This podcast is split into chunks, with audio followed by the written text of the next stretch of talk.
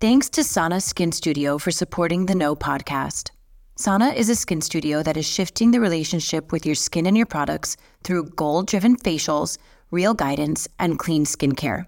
Stay tuned for our promo code so you can receive $25 off of your first facial at Sana Skin Studio. Welcome to the No Podcast with me, Nikki Spo. What is up, superstars? You are listening to Nikki Spo Unveiled where I get deep on some topics that are extra personal to me. And today I want to talk about sobriety during the holidays. If you are new here, go ahead and subscribe to the show so you never miss an episode drop. And if you have been listening and you're enjoying the show, it would mean the world to me if you left a five star rating and review so folks know what they can expect before tuning in. So, at the time of this recording, I have 1,334 days of continuous sobriety. So that's a little over three and a half years. And while I am certainly not an expert on sobriety, I am in my fourth holiday season without alcohol or drugs. And it's been a one day at a time adventure. And if you are currently sober, sober curious, or you happen to know someone who is either of those, this is a great episode for you to tap into today. So let's get started with today's Nikki Spo Unveiled Sober during the holidays, let's talk. I want to start off by saying that as much as I love OND, October, November, December, and all of the fun holiday festivities that come with these months, historically, like throughout my whole life, but especially as an adult and as a new mom, they've often felt super stressful and overwhelming for me and have in the past been like prime time for escapism through consumption of food, of overspending, of alcohol, and party favors.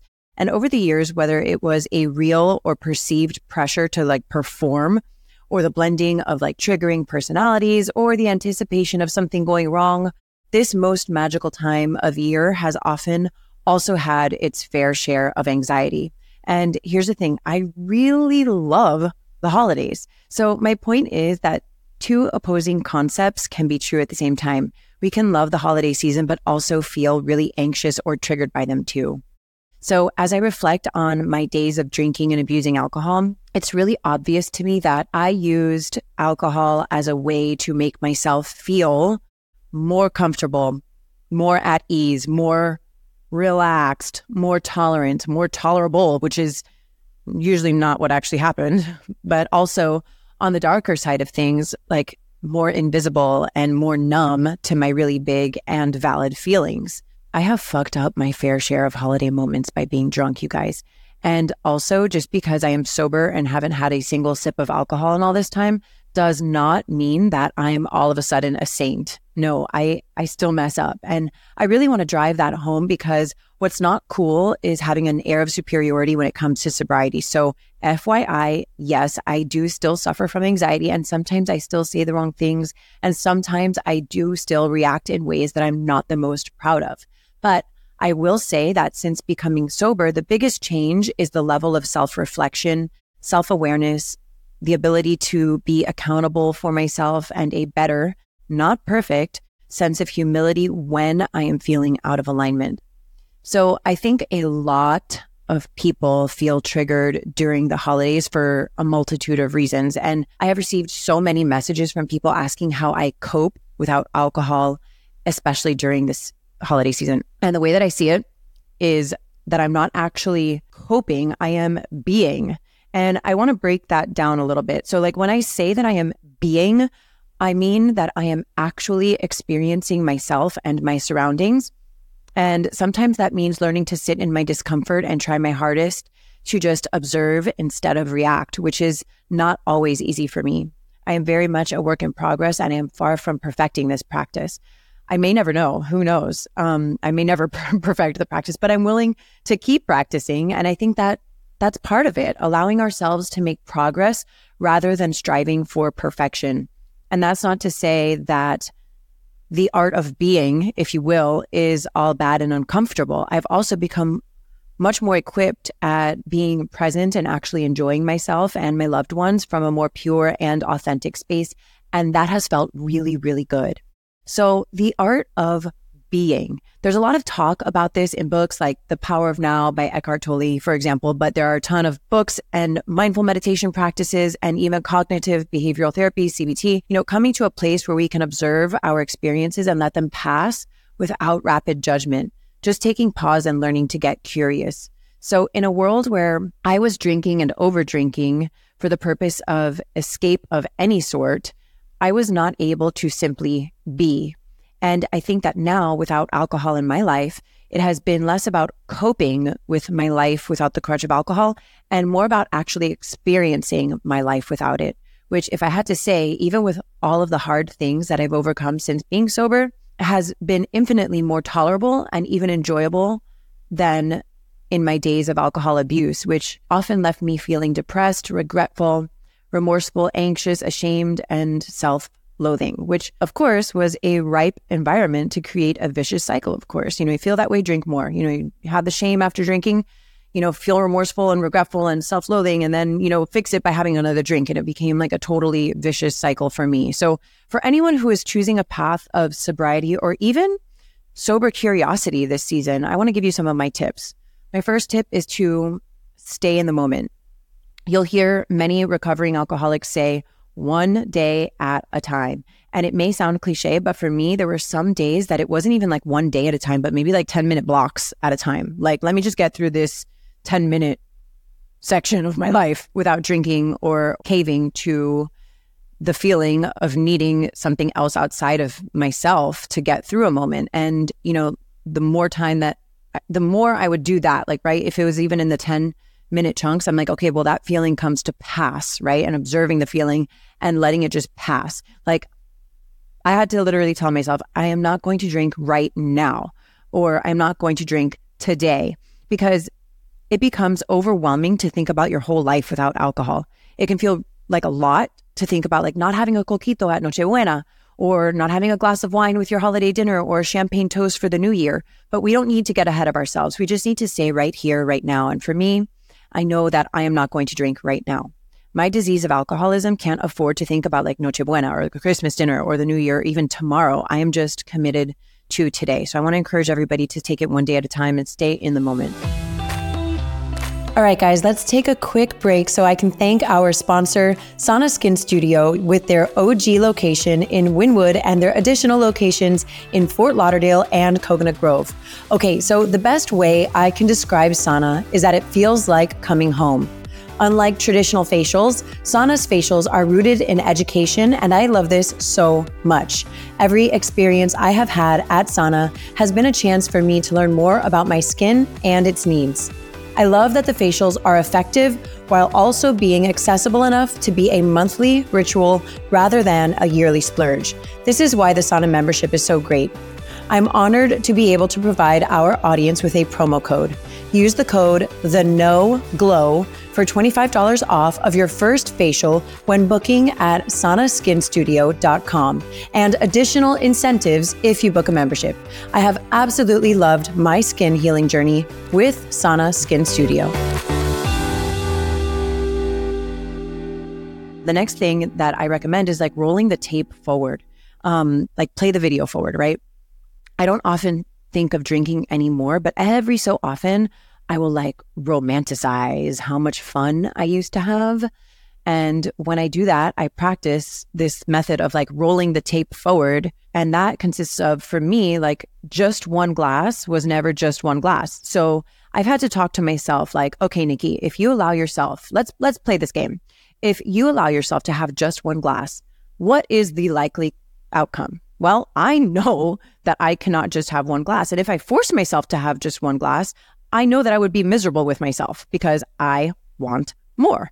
Or I would allow myself to have that second glass. And I know that that leads to the third. And by then, by rolling this tape forward, this sort of video montage of what my life used to be like, I know that just one glass has almost always led me to overdrinking and being depressed and all of the other horrible things. So whenever I do that romance dance and think about all the alleged fun times I had with alcohol, I quickly remind myself the turns it can take and the many times that I've ended nights or weekends or benders completely hating myself. And today I don't hate myself anymore. And that's the tape that I want to roll forward. I want my life to keep being good and getting better.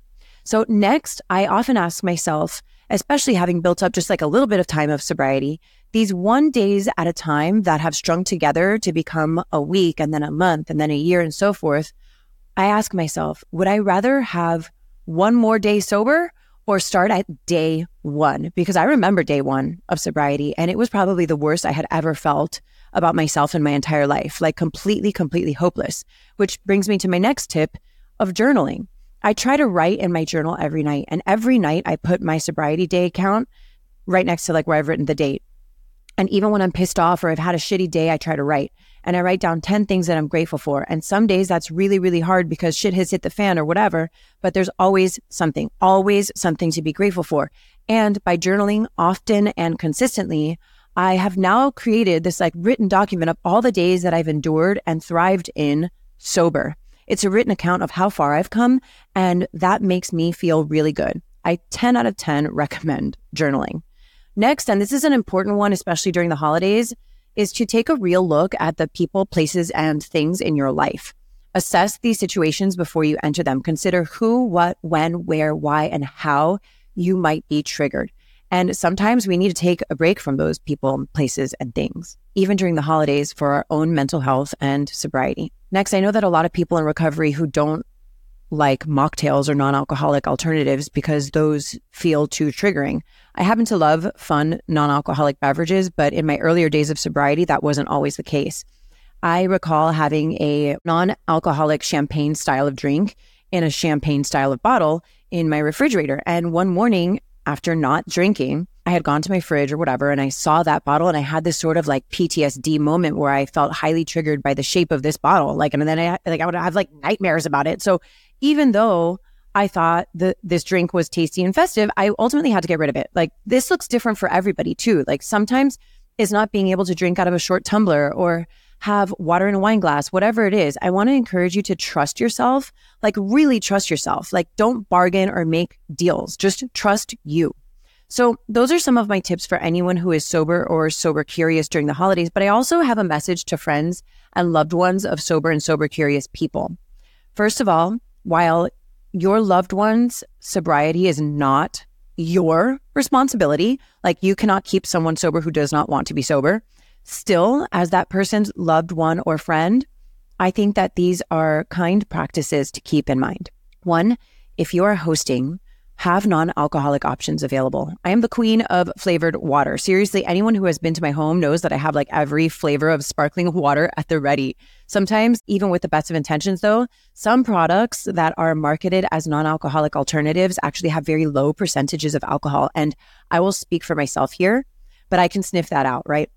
In my alcoholic brain, that just means like I would do the math. Like I've done, I've like done this before, like it, in my in my brain, like not actually having like had the drinks, but in my mind, I'm like, okay, so I'm calculating. That would mean I would need X amount of glasses of this beverage in order to get a buzz on. Again, as a host, that's not your responsibility to be perfect at this. Ultimately, it is the abstaining person's responsibility. But definitely, it's something to be mindful of if you're hosting. Um, I think having non alcoholic options available is just a great general rule, um, no matter the circumstance. And so, next, I would say if someone says that they're not drinking, don't ask why. First of all, it's really it's really none of anybody's business. Just say, "Let me get you a water," or there are diet cokes in the fridge, and point them in the direction of the non-alc hydration options, and keep it moving. And a personal note on this: I have been asked by plenty of well-meaning people hey, Nikki, now that you're doing better, or hey, Nikki, now that you're in a better place, like, don't you think that you could have just one or a couple glasses? Like, you're doing so much better now. Yeah, girl, yes, I am doing better because I am not drinking. And for me, drinking will fuck all this progress up. So for anyone who might have that curiosity, let me make that clear for you. Like, on behalf of many, maybe not all, but of many alcoholics all over the place, no, we, we cannot just have one. My third tip is to just let people toast with water without the additional commentary. Please stop saying that it's bad luck to toast with water. Again, probably well meaning, but one, it is not bad luck to toast with water. And two, it would be very bad luck for me to toast with an alcoholic drink because down the drain I would go. Number four, don't take offense if your sober friends leave the party early, right? I know you love them and you want them to stay and have all the fun with you. But sometimes it can feel really overwhelming for addicts to stick around once the fun takes a turn. And it goes back to this idea of sober people considering the people, places, and things. You know, it's not about you, it's about that person keeping themselves happy and healthy. And, you know, we want that for everybody. My last tip, and this is probably the most important one, is like to check on your friends. I think in general, not just sober people, but like just as a friend, check on your friends. It's the kindest thing that somebody can do in any scenario, really. Just straight up check on your friends. You guys, I hope this was helpful for my sober friends out there, as well as the sober curious folks and all of the people who love them. Share this with your pal and let them know that you're thinking of them. And if you are on a sobriety journey for any length of time, I want you to know that I am cheering you on with so, so, so much love.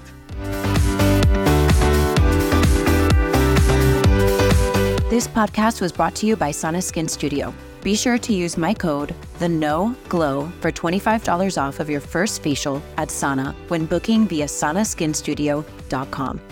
More than a skin studio, Sana is a movement towards healthier skin and self love.